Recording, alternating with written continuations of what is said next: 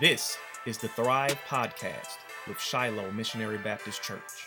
And now, Pastor Fred Jeff Smith. Welcome to another edition of the Thrive Podcast with the Shiloh Missionary Baptist Church.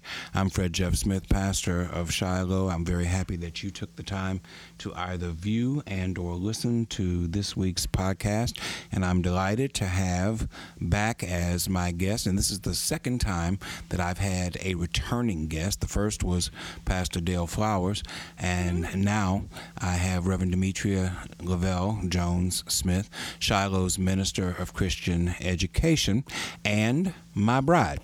Demetria, thank you for taking the time to share with us in the Thrive podcast today. We are glad to be here. Summer camp, vacation Bible school, summer discipleship training. There's a lot that's been going on in Shiloh uh, this summer with regard to Christian education. Tell us more about uh, the summer that we have had here at Shiloh. Oh, summer is uh, always very busy for the uh, Christian education ministry at Shiloh, and um, very much so this year.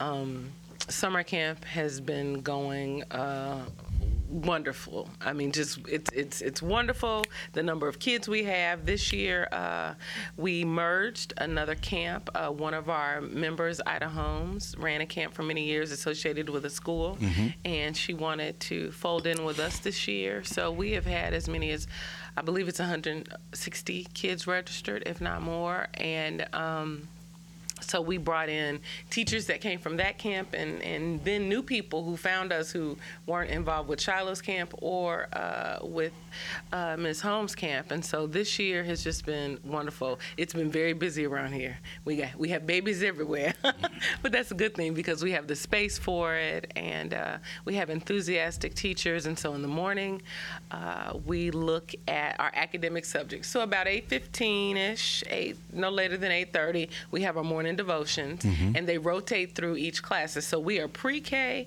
through middle school. So we have. Mm, 19 pre-K students who are going to be pre-K in the fall. About four. Uh, we have 21 to 22 kindergartners, uh, rising kindergartners. We have about, oh, 17 or 18 first graders, and then I can't remember all the numbers as we go up, but all the way through second, third, fourth, fifth, and then our middle school group has their own component where they stay pretty much self contained to themselves. And uh, it's just been wonderful to see the kids grow. So in the morning, primarily after we have our devotion and the uh, classes rotate through, uh, weekly through the devotion. We're 10 weeks, and so each class has had an opportunity to lead devotion at least one week. And uh, we do. they sing songs. Uh, they have little scripture readings. Uh, sometimes they do interactive uh, dancing, just a lot of different things. But uh, we have the morning devotion, and then we go over character ed, um, a word for the day, character mm-hmm. word for the day, and make our announcements. And so once we're done with the devotional period of the morning, then the kids go off to class and um, our pre K kindergartners in first grade are self contained, they don't rotate um, really at all. And then, so we have a teacher that is, we have pre K, and then we had to split up kindergarten because it got too big. So we had K1, K2, and then uh, first grade, second, third, fourth, all the way up to middle school. And it's been a good summer. The kids are learning a lot, but at the same time, our goal is to help them retain as much information as possible. Mm-hmm. We also were very lucky this year that um, our pre-K through third graders were able to be in a special program with uh, volunteers in the public schools VIPS program. Mm-hmm. They wrote a grant to do a uh, summer reading challenge and um, to help prevent summer reading loss. Uh, studies say that as much as 2.7 months of instruction is lost over the summer. So that's a lot of. So over a three-month period of time, you lose 2.7 months. Almost three months of instruction. It's interesting you bring that learning. up because mm-hmm. Dr. Esram Petrie was here last week. Uh, who is the new principal of McKinley High School. Mm-hmm. And I asked him his thoughts on uh, year round education in the school system, and uh, he, he, he seemed to be enthusiastic uh, about the idea of it, the, the concept of it. Uh, I think he was less enthusiastic about the practicality the of it. But mm-hmm. but but when you look at at uh, the, the, the loss of retention that seems to take place from the end of uh, one school year to the beginning of the next, I just believe that uh, for a state that consistently ranks near the bottom in education, we need to try new things. Uh, I probably would agree with that. Uh, there are other states as well as many other countries do year-round education, and what they do is you just you have four quarters, and you have a break in between. So you might do a week and a half in between. So you still get, you know, if you add it all up and then add your holidays in there, you're getting quite a bit of time off um, to Yeah, because kids go back to school the first week in August, correct? Yeah, uh, uh, August 9th, pretty much Okay. in EBR. They go back to school uh, on August ninth. 9th. It gets it gets earlier and earlier, Mm-hmm. uh, and then they'll be out for Labor Day. Yes. And then they'll be out for Veterans Day, I believe it is. Veterans Day are sure. are, are, are th- there's going to be another holiday. Mm-hmm. Then they'll be out for Thanksgiving, and then they're going to be Mm-hmm. out for two weeks for Christmas. And New Year's, and then And they're going to be out be for out the for King holiday, King holiday, and then they're going to be out. Mm-hmm. for Mardi Gras, and then they're going to be out for spring break. They get a whole lot of break time, uh, Even with uh, the summers even off. Mm-hmm. summers off, and uh, I, I just think that it's an idea whose time has come. This this this old-fashioned uh, clinging to the agrarian calendar, uh, where, where where children were needed to go out and, and, and harvest the fields Mm-hmm. uh, uh, and, and serve as free labor for their parents and for them for themselves Mm-hmm. on, on their farms. That day has come and gone. And uh, summer months, uh, people are hot. Uh, summer months, uh, people uh, who are poor. Uh, have a difficult time getting meals. Yes. Uh, it, it, it's a shame to say, but but for many of these children, the only meals that they get, they get in school. Mm-hmm. And, and and so when they're off in the summer, there is no breakfast, there is no lunch. No. Uh, so I just think that, that for a number of, of, of reasons, not the least of which is retention and improvement in educational skills, it's just an idea whose time has come. And, and I bring that up not because you're an educator, but I know you come from a family of educators, uh, but because I know that you're seeing this in summer camp because the summer camp that Shiloh offers is an academic summer camp. Yes, it's not just fun and enrichment, it's academic. And all of the teachers are certified teachers, all except for two just retired this May. So uh, they'll be going into the ranks of the retired, but everyone is a is a seasoned um, teacher uh, and and licensed teacher. And, and they notice um, that when their students come back in August, they will have forgotten quite a bit of information. So the first three months, teachers will probably say the first few months they're just trying to make sure that people are, are catching back, Back up to speed. Up to speed and and not even dealing with the fact if there were deficits before the year was out. They're just catching back up trying to get back up to speed and to move forward. So we're very intentional about shiloh summer camp that we're not just going to have fun. Yes it's summertime and the kids want to get their what i call the willies out and we let them have plenty enough wiggle and fun time. But to help them um, be able to retain some of that information and then continue um, this idea that learning should not be a chore or a labor. It should be fun. And so encouraging them to read, uh, encouraging them to read things that they've never uh, read before, or even our field trips. We have some just go fun skating and Chuck E. Cheese kind of things, but a lot of museums. And the kids are like, oh, the museum. And it's like, no, you can have fun and learn at the same time. Yes. So trying to expose our kids to something um, different. One of the field trips they took was to the West Baton Rouge Parish Museum, and that was the first time that a number of the kids had ever been to the other side of the river. Yeah. And I couldn't imagine that. But but on the bus, uh, the teachers were talking about because I didn't go with them that day. But they were talking about they were like, "This is the first time I've been across the Mississippi River Bridge," and um, that was something. Or one of the students said to me that morning, um, "We're going to West Baton Rouge Museum. Is that the one where they do the sugar cane?" I said, "Yeah." She said, "Yes." She's like, "That's my favorite museum," because she sees that there was a practical practical uh, application to what it was that she was being exposed to. Mm-hmm. And it, for this community, the fact that really sugar was king in the deep south and in particularly in Louisiana, and it still is. You know, you can go across the river and see all the sugar cane fields. So for kids to understand how they are connected to the land and how they've been connected in in this area um, and really in the in the south um, because of the heritage. And we come from African American heritage and are tied to the land uh, as uh, persons, you know, uh, enslaved people for the for the most part. So the idea that you can have fun while learning something new, and I know I, I'm a lifelong learner, always looking every day to learn something new, and I want these kids to develop that um, that that thirst and hunger for learning even now. So uh, it's it's it's been a good summer, and then of course the the our afternoons after they have lunch, uh, it's fun stuff. So they get to do uh, music and art and dance. We've had conflict resolution, um, and just the kind of things that they love. You know, the art, more artistic things, Yeah. and they're getting ready for our closing program uh, next week. We're uh, they're, they're and they're practicing hard and singing their songs and. so we we've had a really uh, a good summer and enriching a We're- safe summer. We're grateful for the opportunity to work with so many children here at Shiloh.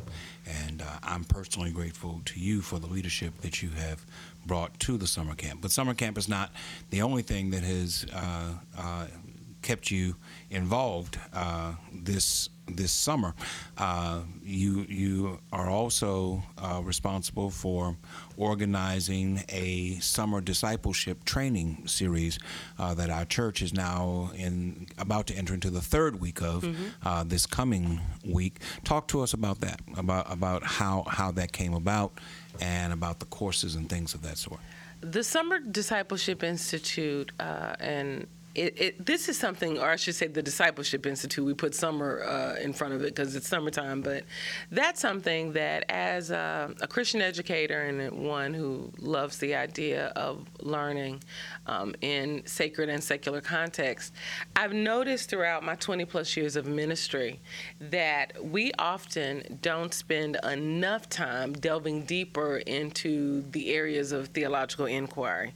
So we have our strong Sunday school uh, program here, but Sunday school is, of course, the uniform Sunday school lesson. You rotate through a certain amount of lessons and themes and scriptures pretty much on a rotational basis, six, seven years, and you never get to delve into some other issues or some other subject areas. Right. So we tried this once before, about oh a year and a half, two years ago, and we did put it on a Sunday morning during the Sunday school period, and, and we offered alternative classes, three or four additional classes, and people wanted to go, but they didn't want to leave their Sunday school class. Right. And the compressed time of the Sunday school hour is only, and it's not even an hour; it's 45 minutes. Right. So, um, just through my own studies and having worked in two seminaries and um, looking at theological curriculum, I knew that that information is beneficial for the local church, but to have to figure out how do we do it. And so the the Discipleship Institute is a model uh,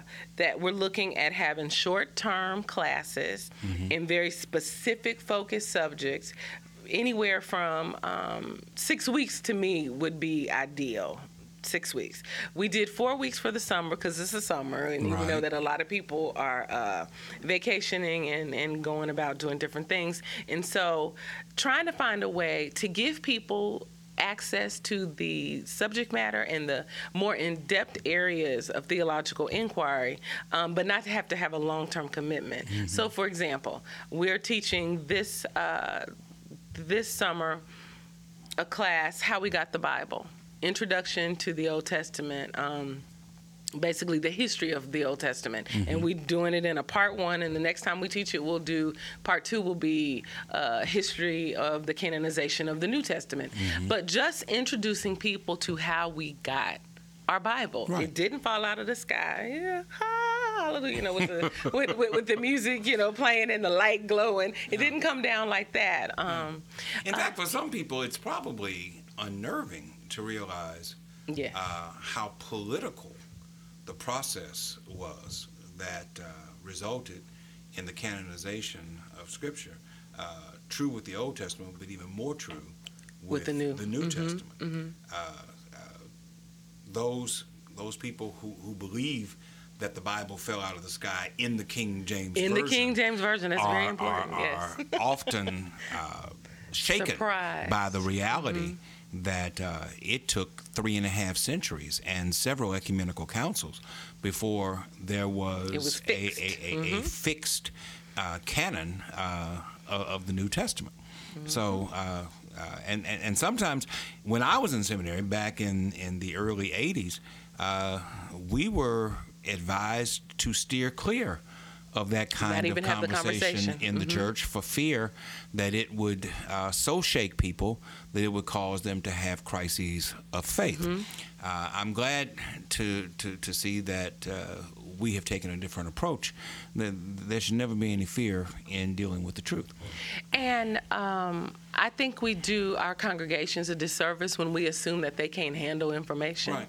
especially in this day and age. Even when I was a little girl, um, I knew that there was a Bible that had more than the 66 books. Right. How do I know this? Because my father had one. Right. You know, I was introduced to this, and so I'm like, well, where'd these come from? So asking the questions about, well, why in some Bibles you had this many uh, books, and, and, and in other Bibles you had another number of books.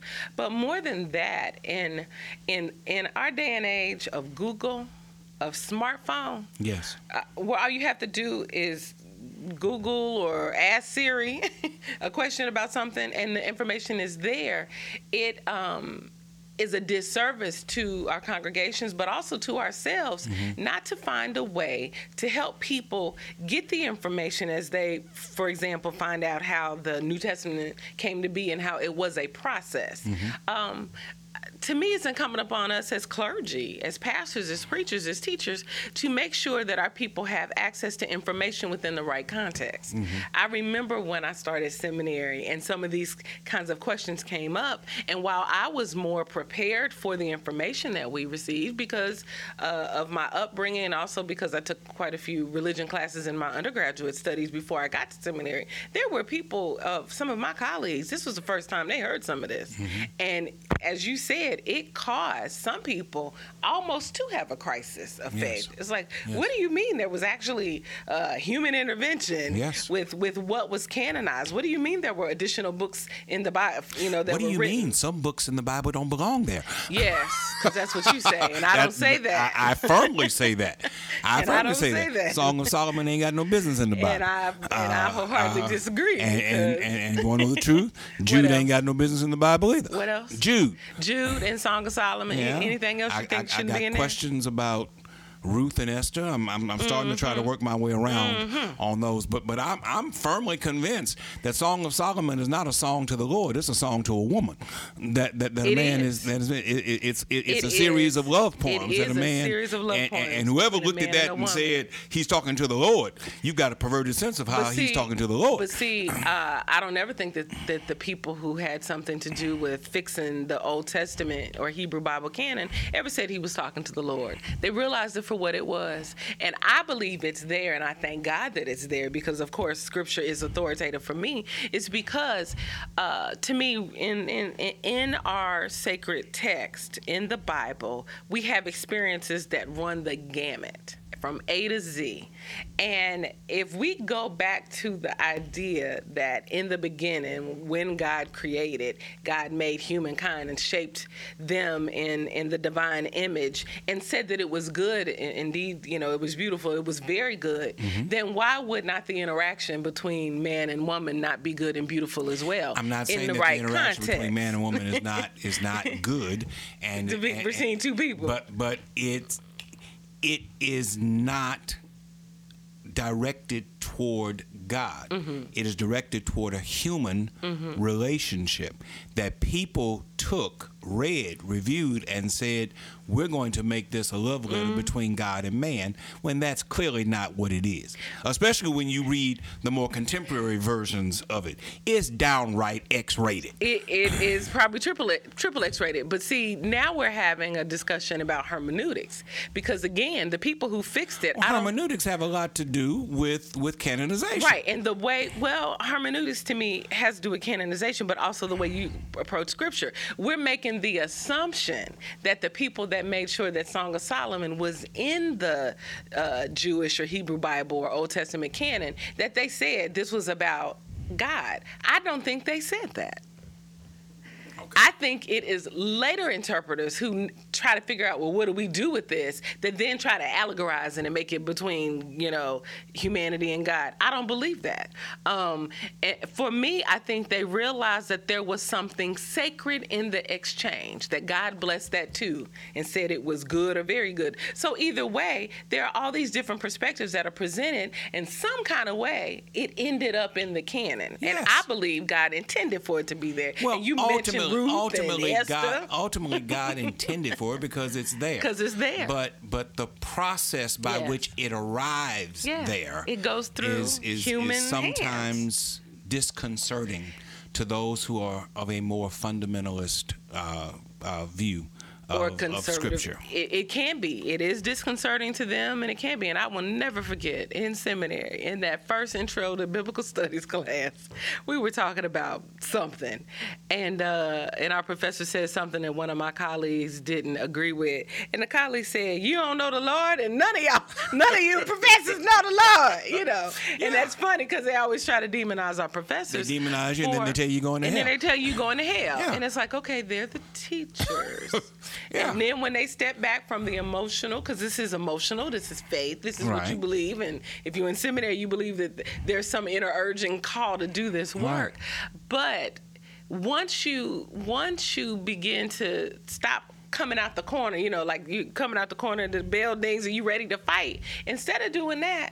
Be exposed to the information, and then help have a teacher like God bless his soul, Dr. Ri- uh, Dick Solon, Richard Solon, who who taught that class. Uh, a white Methodist brother uh, teacher um, who's been doing that for 30, 40 years and was going to retire and, and had the opportunity to come teach at Virginia Union. That's one. Or like my Old Testament professor, Dr. Jerry Ross, uh, African American Hebrew Bible scholar, Old Testament scholar, or, or Dr. Boykin Sanders, African American um, New Testament scholar.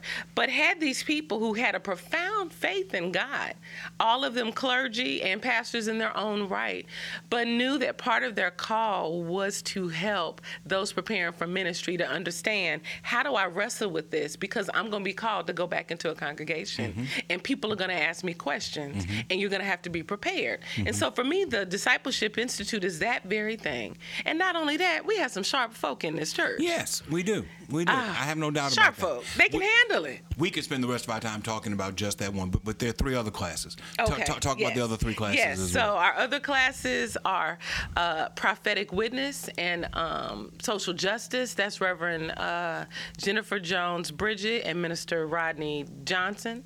Is th- they, they are together? They they are teaching that class, and that's basically looking at this idea of what it what does it mean to be uh, stand in the shoes of the prophet. And uh, with the associate ministers, we have been doing a study on a book by Marvin McMickle, uh, Where Have All the Prophets Gone? Okay, you're jumping the gun now. You're Wait, go, you're, you're going I, I'll to the go to that, but thing. but but that was the impetus for thinking. Her idea for that that uh, for the class for the discipleship institute came out of that, Mm-hmm. and so the idea is how do we help our congregations to understand how you tie your faith and the and the call of the prophets to social justice to your own personal activity and that's what they are working on um, in that class. Uh, wonderful discussion coming out. It's funny. I wish I could be in all the classes, but I'm teaching. Uh, me and Kathy Lockett are teaching the Old Testament class. But um, so that's uh, one of the classes. The other one is dealing with grief and loss. Uh, Reverend Robert Stewart and Minister Claudia Hall, many se- several years ago, maybe six, seven, eight, something like that. They both jointly, with a number of other people, went through I think a semester long class on dealing with grief and loss. Might might even been a year long class. And uh, when, when I let folks know that we were doing the discipleship institute he said i would like to do that and they're really just breaking down what does it mean to grieve um, how do you deal with loss whether it be the loss of a a loved one, uh, a loss of a parent or a child or a family member, the loss of a marriage.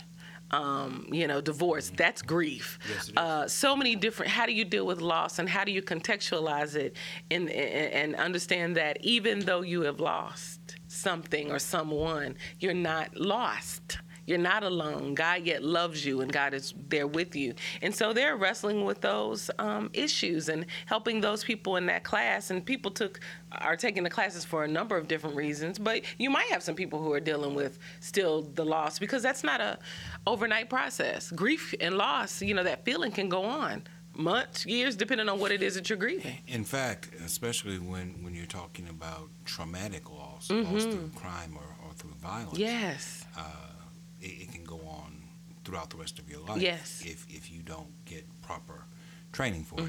Our social justice uh, uh, blurb in the worship folder, we do, for those who are not familiar, Shiloh puts a social justice piece in our uh, Sunday worship folder every week that deals with a, with a different aspect of social justice issues. This week's uh, blurb deals with the long-term effects of uh, violent crime uh, on on African Americans and how it is different for African Americans than it is for uh, white Americans, especially when the the the crime is the result or, or the violence is the result of uh, police activity, of of, of of a police shooting, and uh, it lasts for I believe 1.7 times as long within African Americans than it does within white Americans. So it, it, it- it's a very relevant topic, uh, and uh, uh, I, I applaud us for doing that.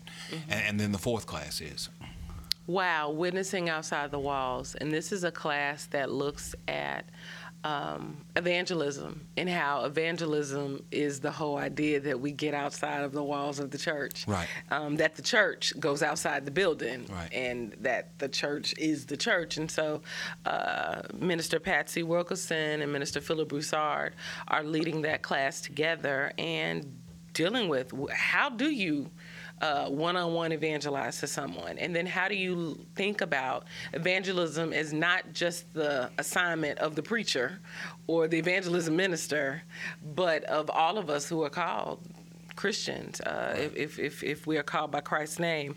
And so they are looking at uh, clear strategies on how to teach people how to witness, where to witness, which is everywhere, obviously. And then they're looking at strategies, and, and out of that, hopefully, will come some things that as a church we can do together. So uh, the Summer Discipleship Institute really is a it's almost an incubator.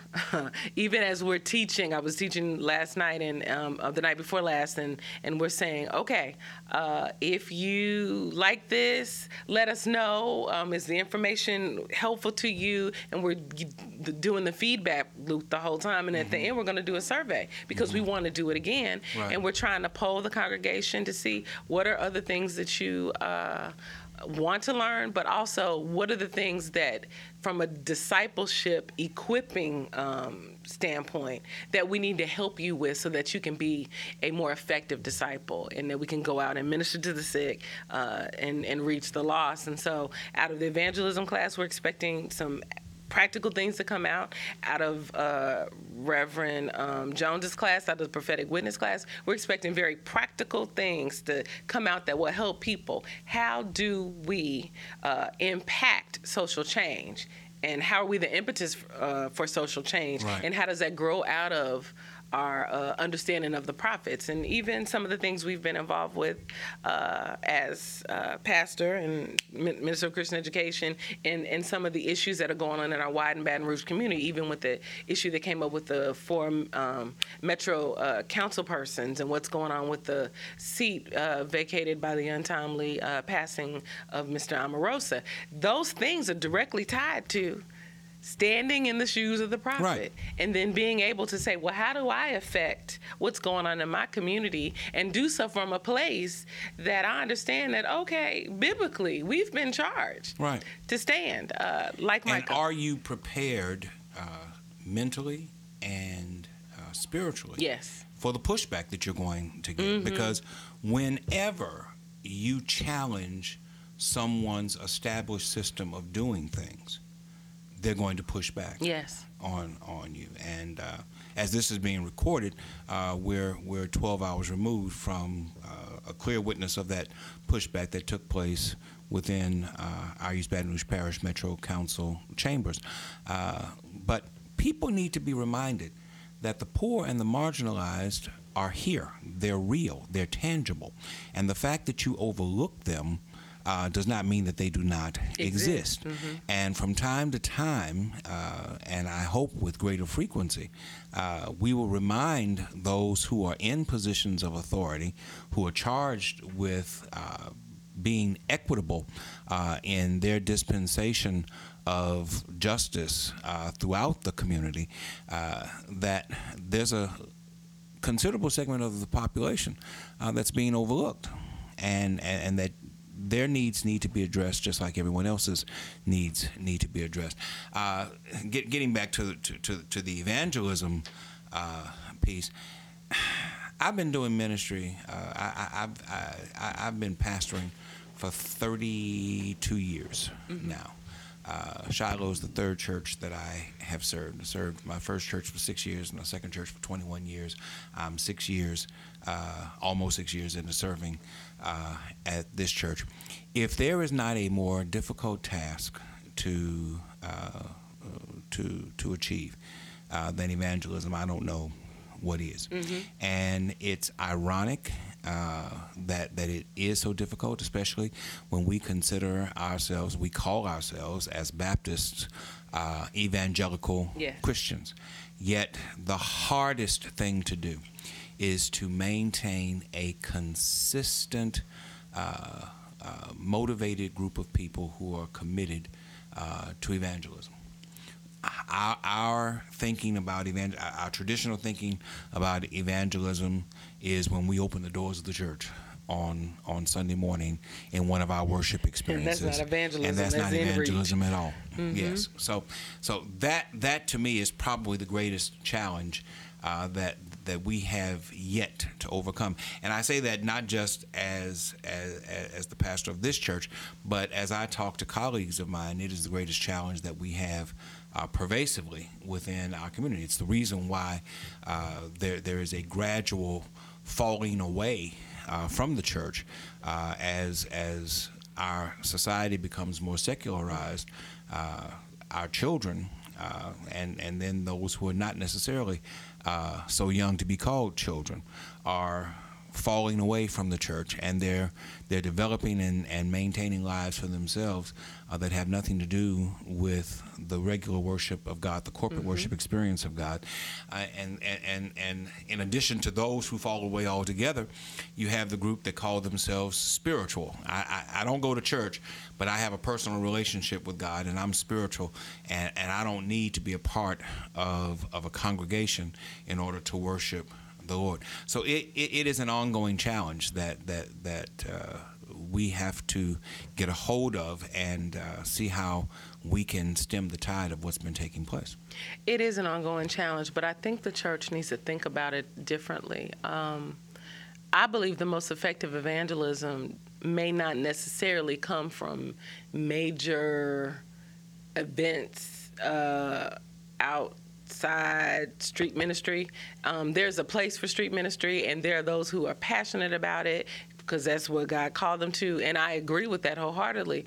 But my thing, relational evangelism. When you look at the Gospels, in particularly, and see how how people came to Jesus, how He interacted with them, and then what made them become uh, believers in Him and His mission and His ministry. It's that He He. It's the way He related to them. It, it was it was relational. Uh, and and and yes, we have the stories where he sat on the hill in the mountain and he preached and taught and taught and preached.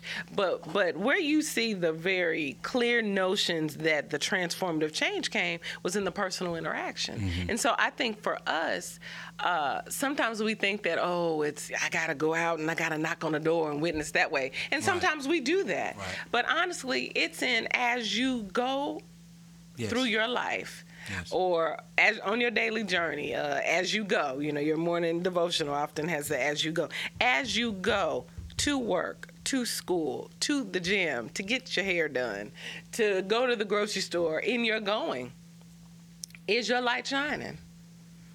You know, are are you the the person that when the coworkers see you, they look at you and say, I don't know what it is, but it's something about him, it's something about Mm-hmm. her. And then because if you are have that light shining, then people are gonna be like, What is it? You know. And Mm-hmm. you're like, Oh, and you might be able to tell your story, your personal testimony, share just your experience, how God is your your everything. Yes. Um, and and I think we just kind of sometimes need to rethink that. So if more of us were comfortable with relational evangelism, just telling your story when the opportunity comes up, inviting people to church, um, and then at the on the other hand, we do the larger events, things like.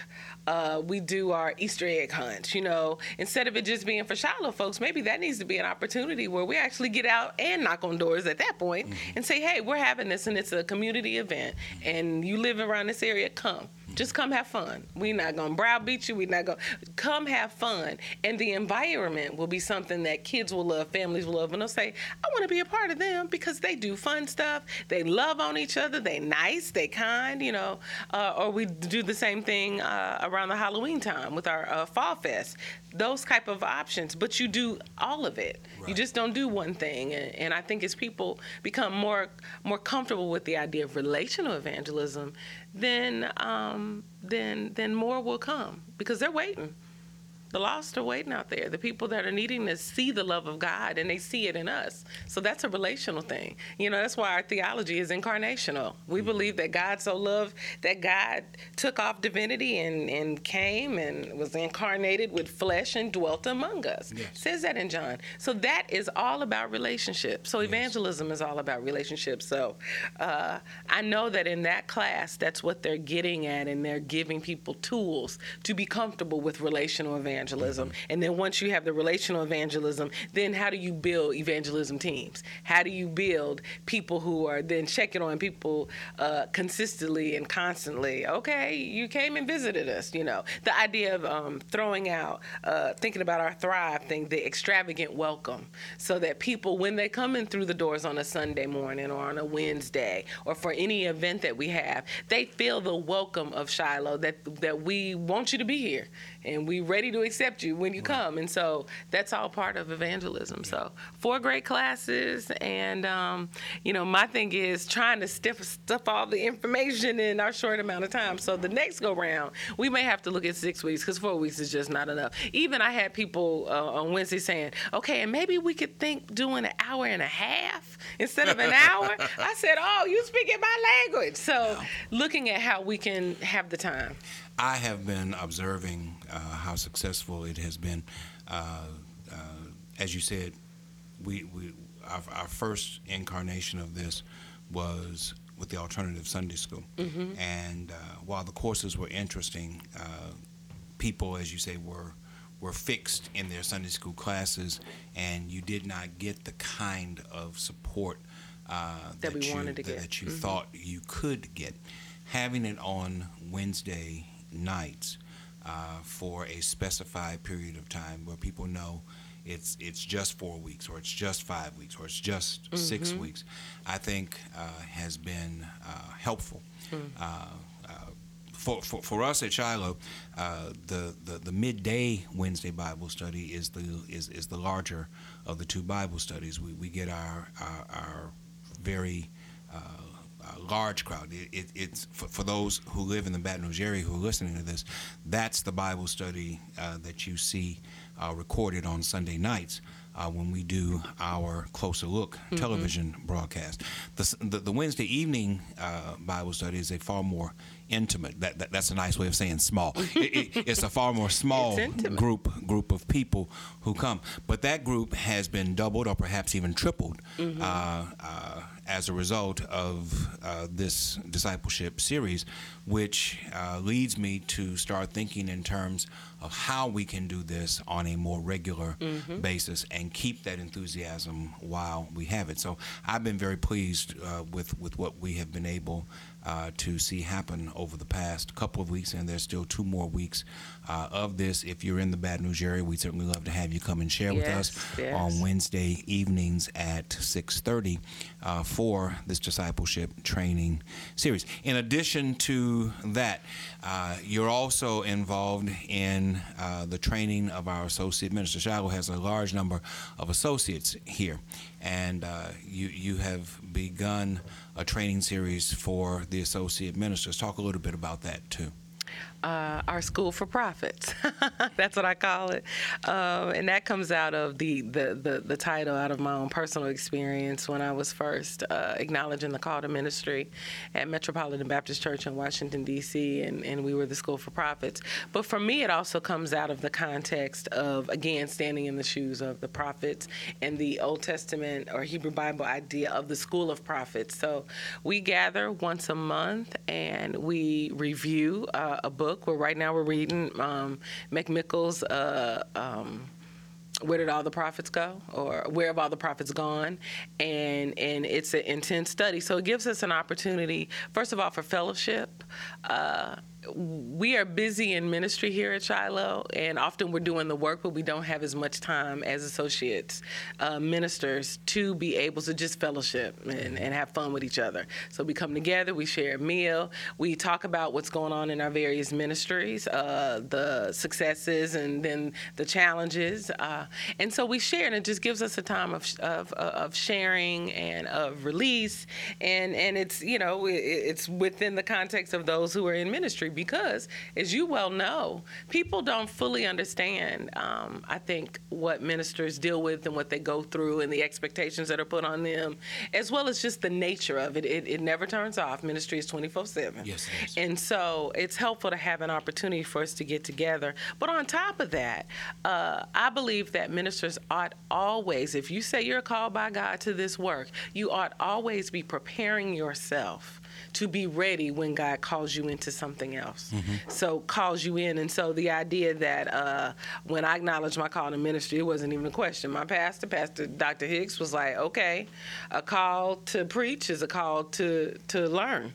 So where you going to school uh, at that time? DD, everybody called me by my nickname, uh, and and so I, I, chose that. So even with us here at Shiloh, at, uh, having this time for associate ministers to learn and grow and share together. So talking about how do you improve your preaching? There are ways you can do that through some kind of systematic uh, things that that you can do to help uh, your preaching. How do you better um, understand biblical text for preaching or teaching. That's hermeneutics and how do you approach a text. Dealing with systematic theology. Uh, so we're going to be rotating through some seminal text. Um, primarily of of, of uh, African American authors, but other authors as well that are. Uh, writing in the areas that we need to know about. So, systematic theology, church history, biblical studies, um, uh, pastoral care and counseling. So we're going to be rotating. You know, we're reading book, and when we're done with that, we're going to go on to the next one. I'm developing a uh, bibliographic resource for ministers in all these different areas so that you have access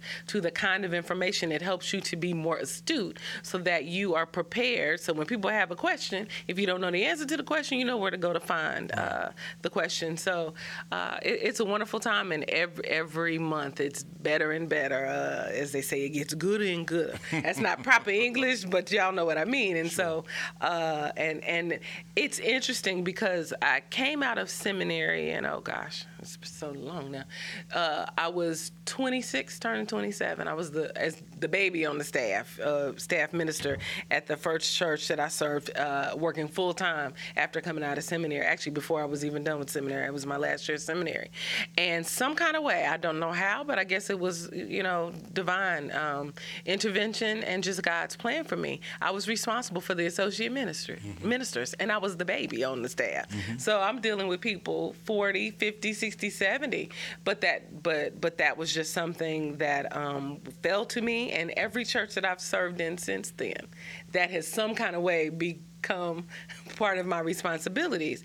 And I think that. Um, is shown by the fact that I have a love for helping ministers to discern their calls, to work through their calls, and then once they are walking in that call, to always be prepared uh, for how they're leading and then what may be coming down the pike. And also because I've worked at two seminaries, um, that was very much a part of my job responsibilities mm-hmm. in different ways. Uh, while I was still in, in, in, in seminary in Richmond, Virginia, uh, working as the coordinator for the Richmond Theological Consortium, and I dealt more with the fellowship leadership and worship aspects of pulling all of these four member seminaries together. And then when I was at St. Paul, I was the registrar and really uh, functioned as director of academic programs. And and and so that that's in my heart to do is to help support uh, uh, the theological expansion of ministers, and so I I love doing it. I, I really do. I, I think that it's something that's necessary and uh, I'm sure that other churches have their own version mm-hmm. of ministerial training for their associates.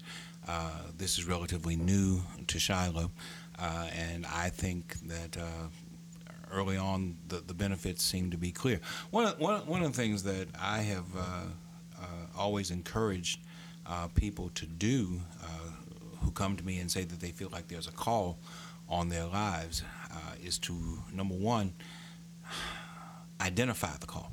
Mm-hmm. Uh, uh, times have changed from, from when I was uh, younger, uh, and I acknowledge my call.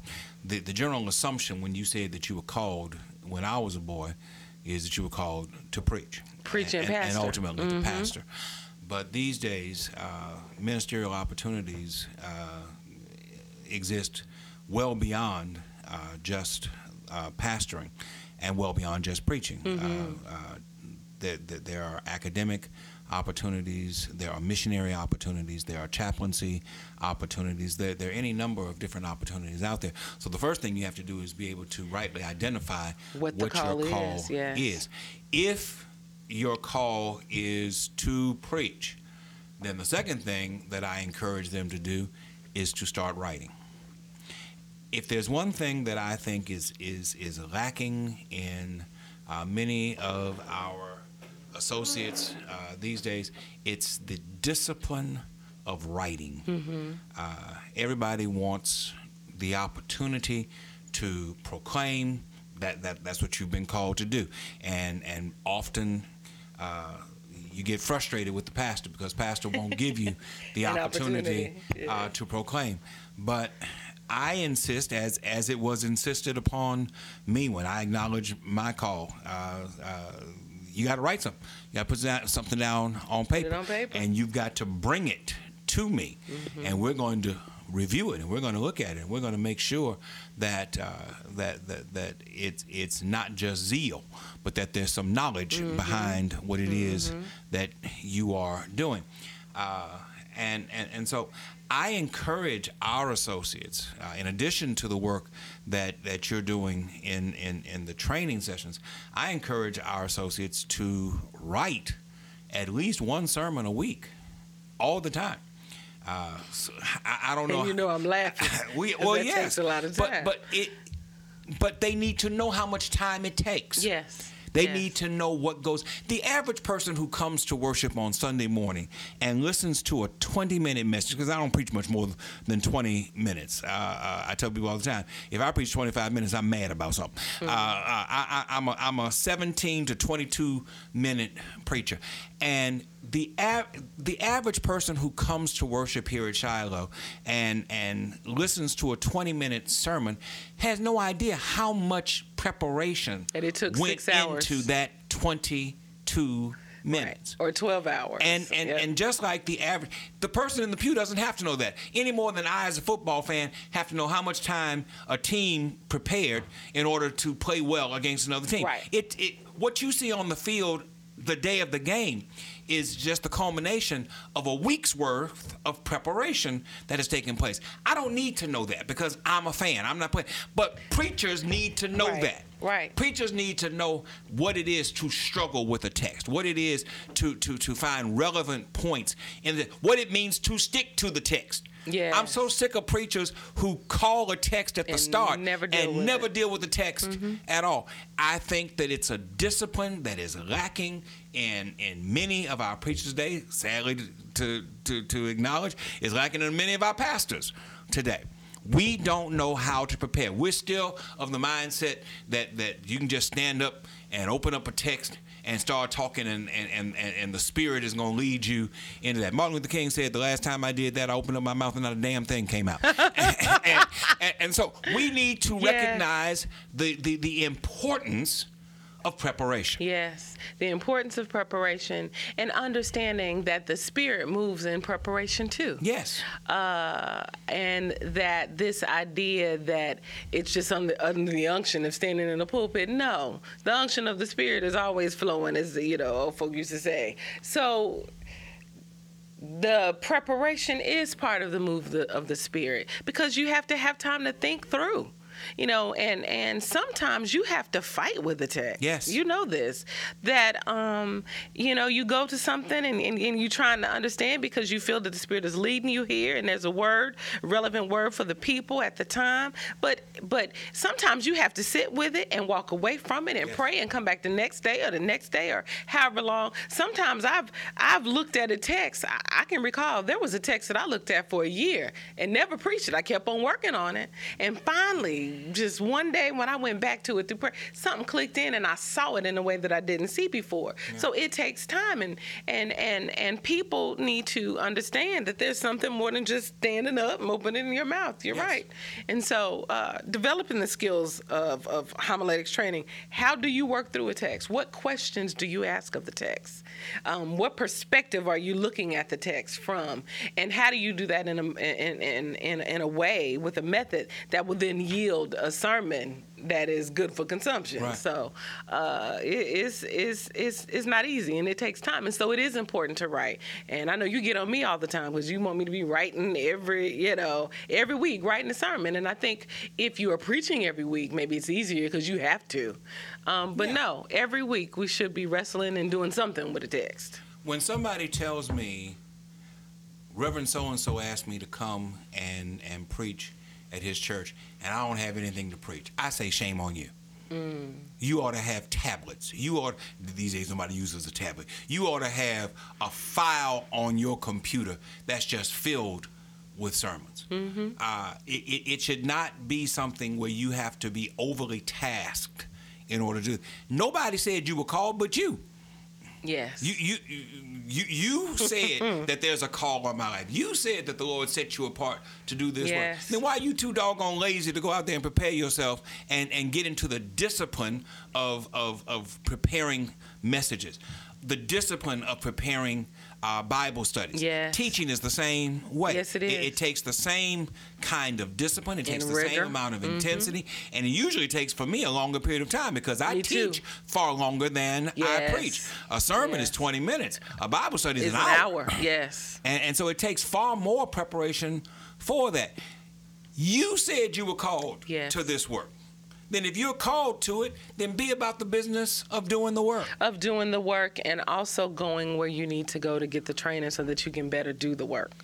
Um, and so, you know, my thing is theological education. Find, you know, eh, what I love about Shiloh is we have lay people who go out and find classes. Um, the SBRI that Dr. Moss founded uh, went to SBRI to get get additional training. We have laypersons who have gone to, to, to New Orleans Baptist Theological Seminary. They haven't even professed the call to ministry, but yet they're going to get additional instruction to help them be better uh, Sunday school teachers, uh, things like that. So if that's the case, then if you said you call, you should never be hesitant about seeking further opportunity to expand your theological horizons. And, you know, and it's never too late. I went to seminary. Um, the youngest person in our seminary class was 21, had just come out of undergrad. Just she hadn't even turned 21 when we started the seminary class. I was 25 or six or something like that, um, 25. And uh, the oldest person in my class were in their late 60s. Yeah. And people would say, "At this age, you going to seminary?" And she's like, "Well, yeah, because the Lord." called and called me up out of. She's been serving in ministry her whole life.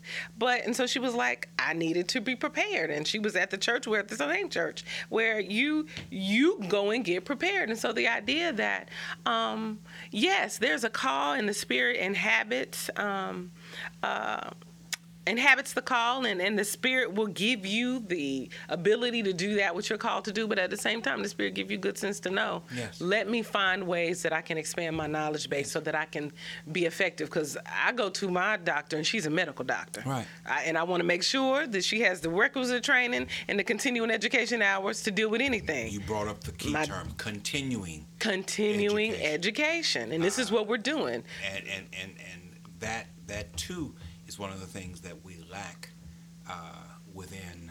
Uh, our associate ministers and within our clergy, we lack continuing education. And going to an association meeting is not continuing Mm-hmm. No, education. that's going to a state congress or a national congress is not continuing education uh, because uh, the, the the little education that you get from those gatherings is is fundamental education geared toward lay people. Yes. It does not meet the need of of those who are clergy Mm-hmm. and those who are leaders within the church.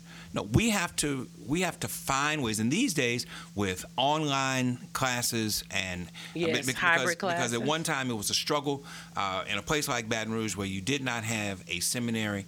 Uh, and, and, and the closest thing was New Orleans, and it was a struggle for people to, to maintain a job because, in addition to pastoring, many of them were bivocational and they were working a nine to five job and raising a family. It was difficult for them to find both the time and the money in order to go to seminary. That's no longer the, the issue today. Online courses exist, and, and if you don't Mm-hmm. like New Orleans, you can get online courses from any seminary across Yes. the length and breadth of this country. now you have so there is no excuse. And so the Right. only reason why you're not doing the work now is because you're lazy. Yeah, and you have seminaries now that will offer the entire Master of Divinity, which is the professional degree for ministers, online. And while I wouldn't um, recommend only doing online because you don't get the incarnational aspect of being in the room, uh, but still, so there's no reason why you can't do something Of course not. uh, there's there's absolutely no reason at all why you can't do something. And so, uh, with our time with the associate ministers, we're doing something. We are doing continuing education uh, exercises, and at the same time, I'm encouraging everyone. Where there's the the will to continue your theological education, we're gonna figure out how to make it happen Yeah. and help you select the right thing for you. And so um, it's it's a wonderful time and an and exciting time in the life of Shiloh, but also particularly in the life of the associate ministers. And God has blessed Shiloh with some some people who are serious about doing the work of ministry. So my task is just to help us be equipped in any way that I can. Um, help us so Well, I have to admit, I'm I'm a tad bit prejudiced, but I think you're doing an excellent Well, job. thank you. Thank you, Yes. Pastor Smith. and I thank you for taking the time to share with us we didn't today. talk one more thing We have talked We over? for an, an hour. What, We what, what one more thing? Va- VBS. We had an awesome vacation Bible school. Tell them about VBS. Well, just vacation Bible school. We do it the same week, the last full week of June, and we were topping 200 people every night, even Thursday. Usually Wednesday you get your biggest number, and then Thursday goes down. It wasn't like that. I mean, literally every day. So it was a rousing success, and and I thank God for Shiloh because Shiloh uh, is a congregation that hungers hungers for Christian education, um, along with loving worship. And so we, we and so I want to thank everybody who was involved with Vacation Bible School because it's like take a team of about 50 to make this thing happen, and, and, and it was good. It was great. We've had a wonderful summer. Uh, we look forward to the rest of the year and the things that are in store for us as well. And uh, perhaps we need to make some adjustments as we were speaking about uh, some of our Christian education offerings as we get toward the end of the year, uh, based upon the success of what we've seen taking place this summer. Again, thank you, Reverend Demetria Jones Smith, for taking the time to share with us today. Thank you for viewing. Thank you for listening. This is the end of this Thrive podcast. We'll be back again next week.